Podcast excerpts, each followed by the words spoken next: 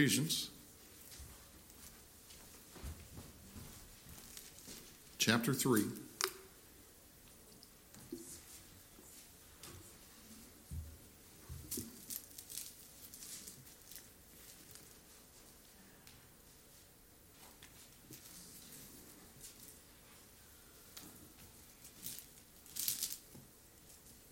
Ephesians chapter 3. We've been here for a minute and working on verses 4 through 6, actually 5 and 6 this morning. And I'm keying on that phrase there in verse 6 partakers of promise. Partakers of promise. I want you to be full on partakers of the promises of God. I want you to realize everything that God has given us in Christ is available to each and every believer. And it's. Um, it's a promise that kind of lays dormant some, in some of us, doesn't it? We don't full on grasp everything that God has for us, I think, sometimes. And um, we're going to look at that a little bit this morning. So let's, uh, let's read the first six verses. We'll have a little bit of prayer. We'll see what Paul has for us, and the Spirit works in our lives this morning in these truths. For, I, for this reason, I, Paul, a prisoner of Christ Jesus, on behalf of you Gentiles, assuming that you have heard of the stewardship of God's grace that was given to me for you, how the mystery was made known to me by revelation, as I've written briefly. When you read this, you can perceive my insight into the mystery of Christ, which was not made known to the sons of men in other generations, as it has been now made known or revealed to his holy apostles and prophets by the Spirit. This mystery is that the Gentiles are fellow heirs, members of the same body, and partakers of the promise in Christ Jesus through the gospel. Let's go to the Lord in prayer. Our gracious Heavenly Father, as we come this morning, I just pray that uh, you work in the hearts of your people. Father, as we uh, expound this short passage of Scripture this morning, that you would bring an understanding and bring a motivation to their lives that goes past the simplicity of my words and speaks directly to their hearts, that builds them up.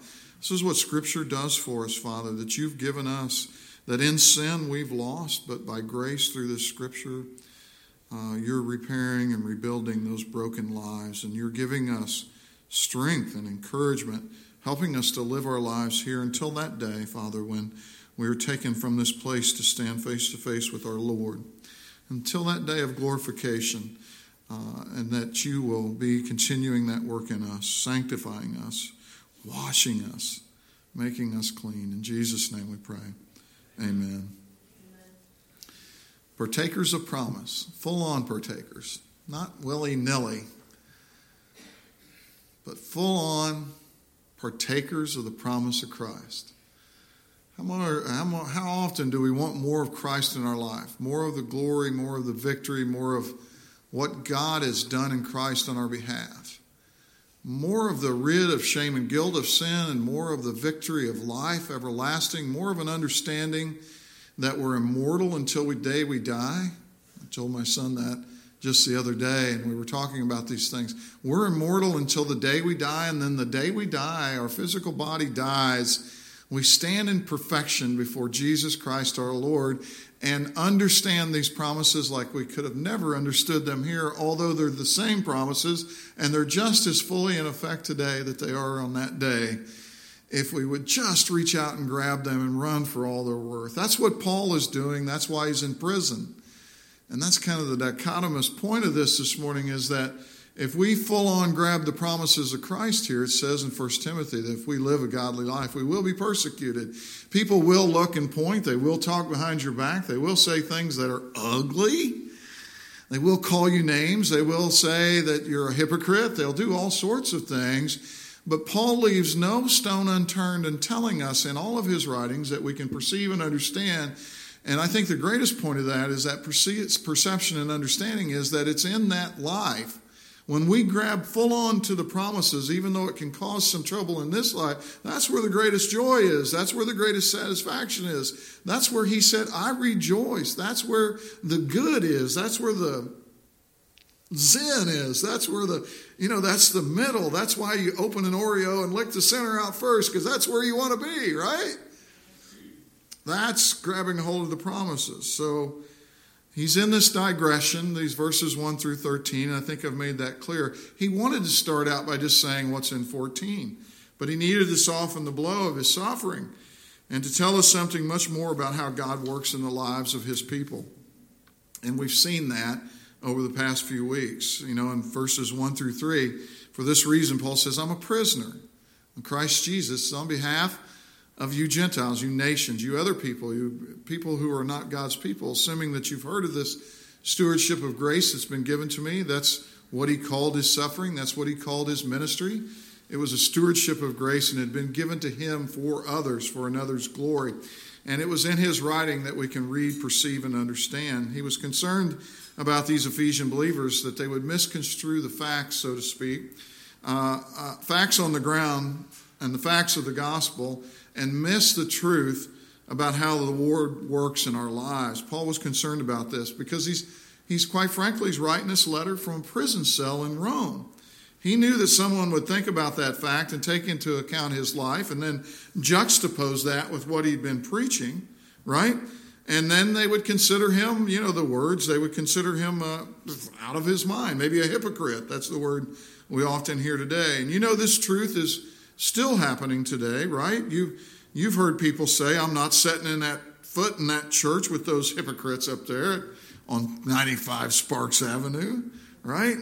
You've heard people say that. They don't understand what's truly going on, though. I mean, how could a man who is in jail be the man who is writing the Bible? How does that work out? Right? How can that work out? The guy's in jail. What did he do wrong? And you're telling me he's writing the Bible? But this is exactly how God works. Uh, it's exactly why the, the, the world will question it, because it's exactly how God works in our lives. Because if sin becomes the only determining factor, then everybody should be locked up in prison, right? Sin, sin becomes the only thing that we have that we're equitable among all of us equally, is that we're all sinners before God. But this is the glorious work of the gospel of Jesus Christ. For those of you who have placed your trust in Jesus and repented of your sin, you are no longer identified by that sin. It may have been yours previously, but it's your faith and your repentance that changed your identity from lost, dead, dying person to saved, living person full of life. You've been washed white as snow. You're justified. You're made new. God sees you as righteous, not as a sinner. He sees you as righteous because when He looks at you, He's given you His Son's righteousness. So He sees you as completely righteous, even though you still sin and fall short here. But Jim down at the corner market, he doesn't have God's vision. He can't see what God sees, so he sees you as a hypocrite. And this is Paul's, and this is the center of Paul's concern. These Ephesians, most of them were been new believers. Paul uh, was seeing his suffering, could have seen that they, you know, uh, Matthew says, and it's from the from the book of Isaiah that uh, Jesus, God has said, um, "A bruised reed I will not break, a smoking flax I will not extinguish." In other words, when you first light that candle, you kind of hold your hand around it, right? To, that faith is new. You're kind of protective with it. It can't ever go completely away, but you're it's delicate. You need to need to suffer with it. And Paul didn't want them uh, to be hurt in his understanding of his being imprisoned on their behalf. So he digresses, and in doing so, he teaches the church that his suffering is actually for the progress of the gospel and the profit of the church. In fact, suffering is being a full participant, right? A full partaker. Verse 6, do you see it there? Let's read it again. That the Gentiles, the mystery is that the Gentiles are fellow heirs. You see, I'm kind of skipping past this this week. Members of the same body. That means that we're heirs in God's family. We read that in chapter 2. We're members of the same body. In other words, God is taking Jew and Gentile and bringing them into the church and partakers of the promise, partakers of the promise in Christ Jesus through the gospel, partakers of all the promises of God, going full on into it. That is never going to be the world's message because if you're suffering, it has to be something that you've done wrong, right? That's the way the world sees it. if there's some kind of suffering in your life, it's because you've done something wrong or you weren't smart enough or you didn't take advantage of this one situation. And if you don't believe me, ask Job's friends. They thought he was a hypocrite. But throughout church history, this suffering is the way that God moves the gospel along, and he was moving it along. Indeed, as Paul suffered there in prison, he was doing it through the Ephesians, and he's doing it still today. So, Paul wanted to communicate in all this one simple fact the mystery of Christ that was made known to him was worth giving his whole life for. The mystery of Christ that was made known to him was worth giving his whole life for, suffering for. He was not ashamed, nor was he sorry, nor did he regret any of the things that he was going through. But it was just the opposite. He rejoiced. He rejoiced. Beloved, if it was that way for Paul, if you will partake in all the promises of the gospel, you too will find rejoicing in whatever God brings you to. Do you understand that? So, him being suffering in prison, the weak faith of these new Ephesian believers, he knew where they were headed. He knew that someday they would understand the mystery of Christ so well that they too would rejoice in their suffering, and he needs to get them from point A to point B. You see that? That's what he's doing. And he says, if you read my writing, you can understand all this, the mystery of Christ. Which, what is that ultimately? It's just the plan and working of all of God. You go back to 1, chapter 1, verse 10. Do you see it there? He said, This is the plan for the fullness of time to unite all things in Him, things in heaven and things on earth. In other words, it's what God's doing in toto of everything, even still today in 2023. He's still working out this plan to bring all things together in Christ. Paul got bought into this because he had a real vision of Jesus Christ. He had a real experience with Christ on the road to Damascus, and it turned him smack dab around in that road, and he went 180 degrees in the opposite direction than the way he was going he got it kind of all at once. We kind of grow into it, right? He got it all at once. He went from killing Christians to suffering in prison for Christianity. and what he is saying is, this is the craziest thing in the world. He said, I thought I was happy, but I was miserable, and now I understand how happy I am because I'm grabbing a hold of everything God's called me to do. The truth is that the promise of the gospel was a message that exceeded the value of everything else in this world combined. It was the pearl of great value. And listen to me this morning. If you're living your life with one foot in church and one foot in the world, you're missing out on the promises of God. You're just standing straddle legged, not taking up all that there is there for you to have. Paul uniquely understood there was nothing more important, nothing. And he worked diligently to get this message to the world. You see, there he writes in verses 3 and 4, and this is just simplicity to me how the mystery was made known to me by revelation. That is what happened to Paul on the road to Damascus. That mystery being everything about the knowledge of who Christ is. Today we're going to center a little bit more on that so we'll understand it better. But basically, it's just what 110 says. It's the way that God's doing everything. And if you know the way that God's doing everything, you shouldn't be lost. You shouldn't be left out. You should be living a life that you're going to be called into account before Him someday to give answers to.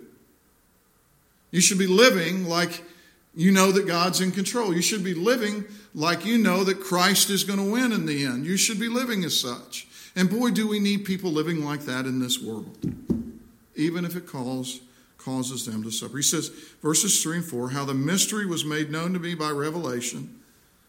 So he took the revelation he was given, he wrote it down so that we have it, we can understand it, and we can live accordingly. We can do what Paul did, right? As I have written briefly, he says, when you read this, you can perceive it, my insight into the mystery of Christ. And that's just a brief recap of last week. Paul had been giving this calling, this truth, this direct revelation by God through meeting Jesus there at Damascus at the time of his conversion, along with the working of the Spirit, and lead him to led him to write down exactly everything that he was giving so that we could benefit from it to today, so that we could have that same experience, that same encounter with God through Jesus Christ, so that we could turn from the path we're on, the way of this world, and all the things that we think are important, and turn to Jesus Christ and live our life in a much different way. Live in victory, live in truth, live with the understanding that Christ is reigning even now, though we can't see it, and that we will stand before him accountable for every word that we spoke and every deed that we've acted. Everything that Paul had been given in that revelation, when he added it all up, all the truth of the gospel, all the truth of what God is doing in the world, all of it, I mean, God split the sky in Kawako. What had not been known by Paul before was now clear, and it was worth everything worth everything. The promises made him a sure and able body partaker of all that was to come his way by grabbing hold tight to all the promises of God and living his life for God's glory and the gospel's advance. Shortly put, Paul became a partaker of the promise, and we can be same partakers of that promise, beloved. We can do that. And I'm really going to step on it some today because the energy I should be expending on gloating about that drumming those Eagles took last week, I'm channeling that into the admonishing the church this morning. So I don't know if you should be thankful or not until we get done. Thank you for that. or you might throw something at me. Because the church today and the men and women of the church are missing one of the greatest blessings they could ever have. What is that? Simply put, it is being all in, being a full participant and partaking of all the promises of Christ. You're missing it. Some of you are missing it. Some of you just need to let go. And, you know, it's, it's, uh, wow, this is a great illustration. This came to my mind that only the men are going to get probably. But I remember that first time on my little 80 Yamaha dirt bike. You know, I kept watching on TV and I'm watching on TV those guys go into that corner, they throw that foot down and that back tire comes out and they just whips around that corner. And I can remember going and not quite going fast enough and bam, I hit the ground, right? Four or five times. But then I remember that first time I threw that foot out and the back of that bike come out and it slid around and it looked just, in my mind, it looked just like what I saw on TV for those guys that were racing. It was like smooth as butter. It went like around that corner. I was letting it all hang out, and it happened. And it will for you in Christ. Beloved, don't hold back. Don't hold back in your life. Most people, they divide their time, they bifurcate their resources, not equally, I might add. Too many people. This is what's going on in the church beloved, today. And this is what I'm going to challenge you because going forward, I'm going to continue to challenge on this. We're coming in to these parts of Ephesians where this is going to get real. Most people come to church on Sunday and spend very little time the rest of the week praying or reading or understanding the promises that God gave them. It makes your life weak. And it robs others of seeing the glory of what God's doing. Since they give, and too many give very little, they never become full participants. And because of that, you're going to miss what Paul's trying to say here. He's going to say you're going to become overjoyed about suffering for Christ. And there's no two ways about it. If you let go and let it all hang out and grab a hold of the promises of God, if you truly believe that you're, you're immortal until the day you die, if you truly believe that Jesus came up out of the ground on the third day, if you believe all those things, if you believe that Christ wins in the end, if you believe that all truth and death has been put down, if you believe all those things, you're going to live a much different life. You're going to have joy and rejoicing that you've never known. Because standing in between those two things robs you of the fullness of what it means to be fellow heirs and partakers of the promise. And it causes fear, it causes intrepidation. So Paul sets up this challenge, and we see it in verses. We got to go back and get a little bit of verse 4, but we see it in verses 5 and 6. This is exactly what Paul is saying of God. God has the ability, He has authority, and He has the power to make it all come to pass. Every one of His promises. And that promise is based on God's plan and all of redemptive history. He's going to do exactly what he says he do, is going to do. He's going to bring everything together in Christ. There's going to be no other way, no other plan, no other thing that takes him off that track. It is going to be, he has a one track mind. He's going to recapitulate everything in Jesus Christ. It is the only act that ultimately matters, and it is based there, as I said earlier, in Ephesians 1 through 10, and in Jesus Christ. And what God is doing to recapitulate or renew the whole world in Jesus Christ. So Paul dips back into the sovereignty and the authority of God here momentarily. He's already been there in chapter 1 to save those, to talk about the salvation for those whom uh, God will save and reminds us once again that salvation is not just for a singular people, but a work of God to the nations, to the Gentiles. You ready? Verses 4 through 6 here. Let's just read them again. When you read this, he says, You can perceive my insight into the mystery of Christ. Verse 5 here, and then we worked on that last week. Uh, I, I, yeah, it was very good. I, I love that passage that Paul reminds us that exactly what had been revealed to him, that he wrote it, that we can read it, that we can perceive it and understand it, be partakers down today, partakers of the promises that were given to him on Damascus Road to us through Scripture and through Christ today. So, verses 4, 5, and 6, uh, that's the mystery of Christ. Verse 5 catch this because you got to read it right. I'm using the ESV. I don't know what your version says, but you got to catch it. Listen, which was not made known to the sons of men in other generations. And bracket this, as it has now been revealed to his holy apostles and prophets by the Spirit. This mystery is that the Gentiles are fellow heirs, members of the same members of the of the same body, and partakers of the promise in Christ Jesus through the gospel. Paul is essentially saying is that his plan from eternity past, God's, Paul is grounding us this as further understanding and light on what God has been doing all along. He's saying it is visible in different levels. It's came to us in different modes throughout eternity. I've been given this insight and perception to bring the whole of this truth together for you. This whole picture is now visible. So he's giving us something that was just giving in bits and pieces in the Old Testament. And then he's saying that in this revelation, I'm writing down now how this all comes together of what God is doing. I've got a fuller understanding. Indeed, because our, our, our, Bible is closed, we're not taking new revelation today, and the Bible itself says that, is that it's closed. Paul is saying, I see now how it was written in the Old Testament. I see what's been revealed in the New Testament. It is that same thing that's been revealed to me on the road to Damascus. It is God's entire plan from beginning to start, and I want to tell you that you can be participant in that if you just grab a hold of all the promises that God has to give in Christ. So it's in seeing that, kind of how it was made, how the sausage is made here, that it helps. So, which is was not made known. Verse 5, do you see that? And I want you to catch that. It's not been made known to the sons of men in other generation, this mystery. Not that it wasn't talked about in the Old Testament, but it's not as it has now been revealed. He says, It's not been revealed the way that it's been revealed to me that I'm writing down for you. Because it's now through the holy apostles and the prophets talked about them in chapter 2, how they wrote all of Scripture, Old Testament and New, holy uh, apostles and prophets by the Spirit. In other words, it's all come together now. I see it more clearly.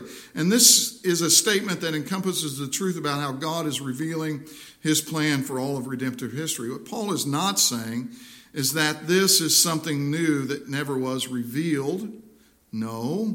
He is saying that it was not revealed in a way it has been now to him. Okay? Let me explain that a little bit. That is, that in the Old Testament was full of truth about Jesus Christ, but it never gave us a vision of Jesus Christ that Paul would have received and wrote in the New Testament. It was full of the vision that God would save us, but it did that in what's called types and shadows of Christ. It begins in Genesis 3:15. It's called the proto-evangelium. It is the first mention of Jesus Christ in the Bible, but yet it never says his name. It is the first uh, mention of salvation in scripture, yet it never talks about the cross. It just merely says this. God says as he's speaking to Adam and Eve, I will put enmity between you and the woman and between your offspring and her offspring. He shall bruise your head and you shall bruise his heel. And because we have the New Testament, we understand that as the cross. That Satan would bruise the heel of Christ by causing death to him on the cross. But uh, on the third day, he would crush the head of the enemy by coming out of the grave. Of course, Adam was the first man, he was the type of Christ. Noah, he saves through the flood that we relate to baptism. He was a type of Christ. Abraham, father of many nations, right? He is a type of Christ. And in Genesis 22, when Abraham's asked to take his son, his only son, right? Almost sounds like only begotten son, his precious son, whom he lived to sacrifice him on Mount Moriah. God was giving us a type of the father and son relationship that God would send his only son to die, to be sacrificed, a son that he loved dearly. King David, the mighty warrior. Moses leading the people out of the slavery of Egypt. All of it points of uh, types and shadows of Christ that was to come. Uh, king Solomon, the richest, wisest king that ever lives. And of course, we have the lambs that were given their blood, given the lamb without spot or blemish, uh, and the shed blood in the Old Testament temple. All of these types were present in all of history of the Old Testament, and they point literally to Jesus Christ as Savior. But what Paul is saying is that with revelation, with this revelation of the mystery Christ, is that he and other writers of the New Testament had given the further revelation to write the details of the plan of God. And verse 6, that includes all the nations, all the peoples, the Gentiles can become fellow heirs and full participants or partakers of the promise of God in Christ. In other words, you guys can become full participants and partakers of the promises of God in Christ, just like Paul the Jew could. And what is the one great event that kind of brings this all together? That covers the Old Testament and New Testament? That paints a vision of what God is doing from beginning to end? What is the one great thing that brings all the Old Testament types and shadows to the fullness of the gospel in the New Testament? What is it that made everyone in all of history understand the works of God of redemption of man? In fact, all of history hinges on this one thing. What is it that changes everything? What is it that makes all the promises of God true and sure and seals it? It was the cross. It was Jesus dying on that cross, going into that grave, and on the third day rising again. Death, hell, defeated. He come up out of that grave and made fun of the one who has power over death. If someone did that today, in our sight and in our vision, there would be nothing that we wouldn't believe about that one someone. If someone had the ability to make good on a promise to give you a million dollars if you would have bet right on last week's game. No, that's sin. Don't do that, brothers. But if someone had the ability to make good on a promise to give you $1 million, you'd be skeptical at first uh, because it's too good to be true. But then, when they give you, but then what if they gave you incontrovertible evidence that they would do what they said they would do? that they would make good on that promise. Wouldn't you partake in the fullness of that promise? That's what God did with the cross. It changes everything. Quickly turn to Psalms 2. The whole world. Listen to me. And this is why I want you out of the world and why I want you to consider your bifurcation of your time. Uh, Steven Lawson said the problem with preachers today is that nobody wants to kill them my hope is that in some level, when you leave here today, that you'll want to kill me. Because I don't want you stuck in this world. I don't want you to miss any of the blessings of the cross. And I certainly don't want you to escape this place this morning without understanding the sovereignty of God in this. All the powers of evil came to Christ on that cross and he defeated them. And if you're messing around in this world, you're messing with that. You're wasting your time. You're robbing yourself of the joy of serving Christ. Psalms 2 Why do the nations rage and the peoples plot in vain? The kings of the earth, they've set themselves against the rulers, and the rulers take counsel together against the Lord and against his anointed, saying, Let us burst their bonds apart and cast away their cords from us. All of evil came against God at that one moment on that cross. And what does verse 4 say? He laughs at them. He who sits in the heavens laughs. He holds them in derision. Someday he will speak to them in his wrath and terrify them in his fury, saying, As for me, I have set my king on Zion, my holy hill, and nothing, no thing, no power, no power of darkness, no power seen or unseen can take Christ off of his reign. The cross. Colossians 2:15 he disarmed the rulers and authorities he put them to open shame Ephesians 4 8, he ascended on high. He whooped them and he led a host of captives and he gives gifts to men. What the main gift that he gives to man is life. Life everlasting, beloved. That is the promise of God with faith in Christ. Therefore, I will divide him a portion with the many, and he shall divide the spoil with the strong, because he poured out his soul to death and was numbered with the transgressors, yet he bore the sin of many and makes intercession for the transgressors. Jesus himself says in Matthew chapter 12, verse 29, How can someone enter a strong man's house and plunder his goods unless he first binds that strong man? Jesus has bound all the powers of darkness and death, and he's plundered that house. Don't stand in the world. Don't mess around in it. Don't fool around with your time. Don't do it. Luke 10, Jesus says this I saw Satan fall like lightning from heaven. And behold, I've given you authority to tread on serpents and scorpions and over all the power of the enemy. And nothing shall hurt you. now the judgment of this world is here. Now the ruler of this world is cast out. Hebrews 2:14 since therefore the children share in flesh and blood, he became like the children. So he partook of these same things that through death he might destroy the one who has the power of death. That is the devil. He is destroyed. This is why Jesus cries out on the cross It is finished. It is finished. Death, hell, and the grave are defeated, and this includes the evil of today. And if we men, or true church men and women, ever get a hold of this truth, we'll push the evil right out of this world. We'll push it out of this church. Well, We'll push it out of our own lives, we'll push it out of this church, and we'll push it out of the community. It's something I tell the young men. I don't bring them if you don't want them to hear this, but I get them back there and I say, slay the dragon. Slay the dragon. Don't go away, world. Don't go to pornography. Don't go to what the world says about you should do playing around with a bunch of women. Don't go to these things. Don't play with homosexuality. Don't play with transgenderism. Don't play with all these things. Stay away from them. Just slay the dragon slay the dragon. Because the promises of God are that we can slay the dragon. But I'm afraid these promises of God lie dormant because we will not take them up as the church. This is where we have to become men by believing in the cross and becoming full participants of the takers of the promise of God. And go to 1 Samuel 17. I know I'm so out of time, but it's in this picture of David and Goliath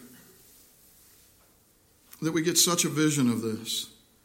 1 Samuel chapter 17. You know the story. Let me just set it up just a little bit for you. What's happening here is that the Philistines are on one hill, the Israelite army is on another hill, right? And every day, I believe it's morning and evening, Goliath comes out. And he walks out into the valley and he looks up at the Israelite army and he says to them, If you can defeat me, me and the Philistines will be your slaves, but if I defeat the man you send down, you will be our slaves. Every day, armies of the Philistines over here, armies of the Israelites over here. Uh, Goliath of Gath walks out every day to test them for 40 days. And you guys know the story. I don't have to tell you this. In comes little David 15 years old. He was just a little man. He wasn't big and strong. He couldn't beat a nine foot eight inch tall Goliath. This dude was too big. There's no way he could beat him. That's what the armies of all the Israelites were saying. They were being so pragmatic and so pitiful and so pathetic, a lot like the church today in many ways. They were saying, We can't do this. This guy's big. I can't beat him. Have you seen the arms? Have you seen his spear? Have you seen him fight before? He'll surely defeat us, and all of Israel will be enslaved. And then the battle comes. David says, I can do this. David says, I can do this because I believe in the promises of God. And they come to verse 43 as David and uh, Goliath draw near to one another and kind of the, the tensity of the situation rises there in verse 43. And the Philistine said to David, Am I a dog that you've come to me with sticks? Because David came with a sling and a stone. And so the Philistine cursed David by his gods. And the Philistine said to David, Come to me, I will give your flesh to the birds of the air and to the beasts of the field. And you know why we get afraid? Because that's what the world is saying to us today when we stand up for Christ. Then David, verse 45, said to the Philistine, You come to me with a sword and with a spear and with a javelin, but I come to you in the name of the Lord of hosts, the God of the armies of Israel whom you have defied. See? He goes on to say, that's, by the way, that's just David believing in the promises. He's being a partaker in the promises of God. Because God said, No man will stand before you. You shall never die. You shall never die. Verse 46 This day the Lord will deliver you into my hand and I will strike you down and cut off your head. And that's exactly what he did. He struck him down with a sling and a stone, and it was with that sling and that stone he took the man's own sword and took the head off the man. Go to Hebrews 11 very quickly with me. Hebrews chapter 11. It's all the way almost to the end of your Bible in the New Testament.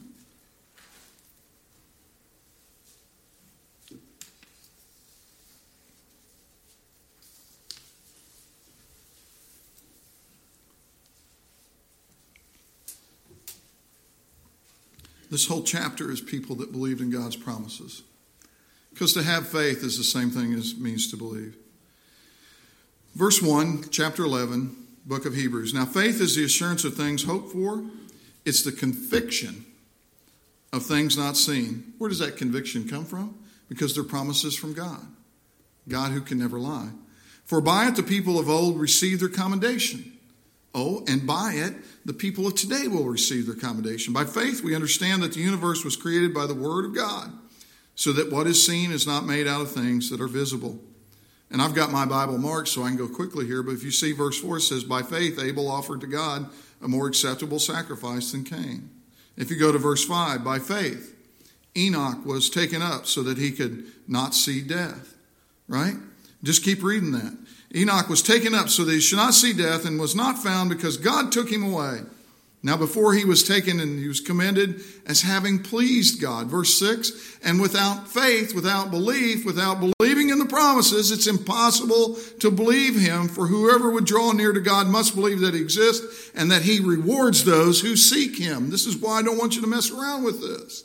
Verse 7 By faith, Noah Noah, by the way, built a boat. It never rained on the earth. It took him 100 years to build that boat. How much fun the people who lived around him you think made of him? What is wrong with Noah? The guy has lost his ever loving mind. But by faith, he built a boat because he believed in the promises of God. Verse 8, by faith, Abraham obeyed. Verse 9, by faith, he went to live in the land. Verse 10, for he was looking forward to a city that has foundations, whose designer and builder is God. By faith, Sarah, verse 11, then 13. This is where I want to be, these three verses. All of these, it says, died in faith. They, did, they died believing the promises of God, not having received the things promised, but having seen them and greeted them from afar and having acknowledged that they were strangers and exiles on this earth. For people, verse 14, who speak thus make it clear that they are seeking a homeland. If they had been thinking of a land that from, from which they had gone out, they would have opportunity to go back to that land. Verse 16, but as it is, they desire a better country, a heavenly one. Therefore, God is not ashamed to be called their God, for he has prepared for them a mighty city. We need men who can pray, not men who want to play. My heart is so broken over Drag Queen Story Hour and the number of fatherless young boys who will be persuaded by this culture to become homosexuals. My heart is broken because, beloved, because I, I know that we have these promises. If we would just become full participants of the promises of God and let go of the promises of this world, we could make great strides in our church and in this community. We need men who will concern themselves with prayer. Have you ever prayed for an hour straight in your life? If we had a church full of people that did that, beloved, we'd be unstoppable in this community. Think of the lives that would be changed and the testimony that we would have. We need men given to prayer. We need men who will pray and search their scriptures for the will of God, for the promises of God, for what God's called them to do. We need men who will stand on the promises of God, men and women who will stand for truth and refute the error in our culture. Men and women who will stand against the enemy who's already defeated, just as David did, understanding that they cannot defy the armies of the living God. We need men and women who will stand and say with King David, Who is this uncircumcised Philistine who defies the armies of the living God? Beloved, this is what makes all of God's promises incontrovertible, and it is all where all of his promises find their yes, Paul would say. It's in that cross. It's in that cross. Christ will reign made to have dominion from sea to sea, from river to river, to the ends of the earth. May all the kings fall down before him and all the nations.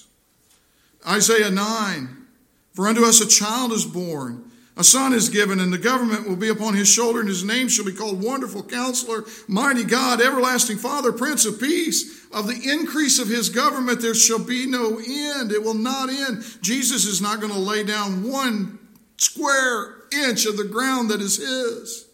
Daniel says, I saw in the night visions, and behold, with the clouds of heaven, there was one there like the Son of Man, and he came to God, the Ancient of Days, and was presented before him. And to him was given dominion and glory and a kingdom that all peoples, nations, and languages should serve him. His dominion is an everlasting dominion which shall never pass away, and his kingdom one that shall not be destroyed. Beloved, we're just getting started. The Reformation was just 400 years ago. The advent of the printing press brought scripture to every plowboy's hands, and by technology now it's traveling. It took William Carey 90 days to go to India. It takes me 16 hours. 40 years ago in China, there was only 1 million Christians. Today, there's 100 million. At the turn of the 20th century in Africa, there was, was 10 million, and now there's 300 million. They're sending missionaries to America. I pray that we'll become full participants in the promises God.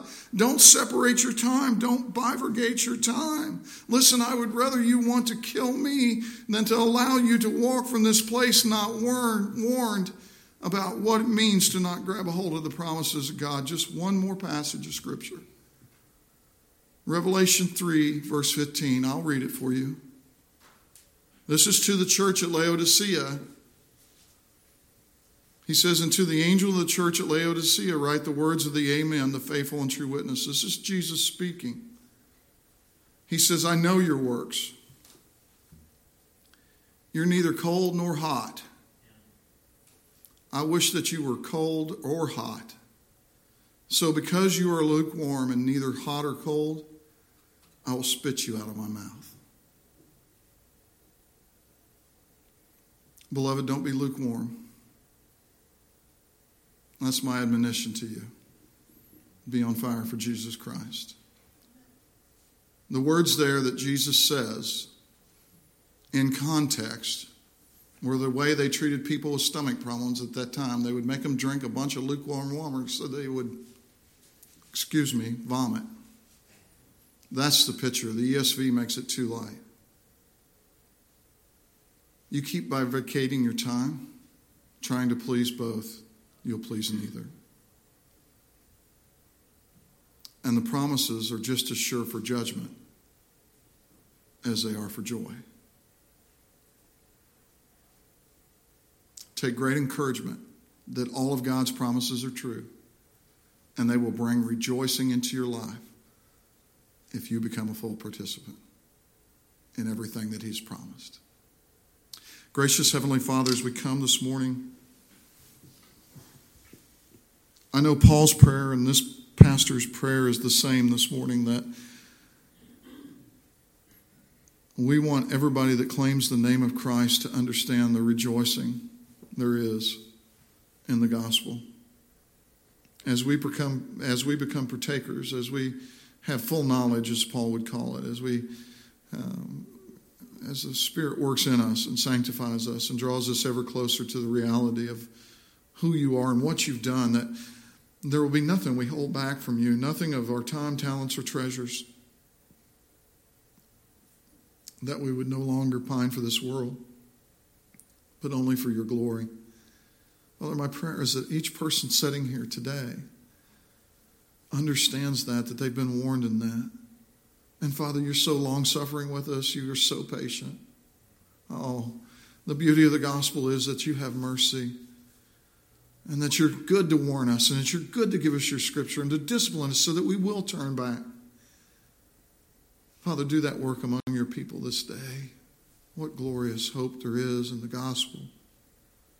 What glorious hope there is in your mercy. Jesus has earned it all on our behalf. My prayer is that they each one understand the glorious realities of the mystery of Christ. In Jesus' name we pray. Amen. All right, well, the men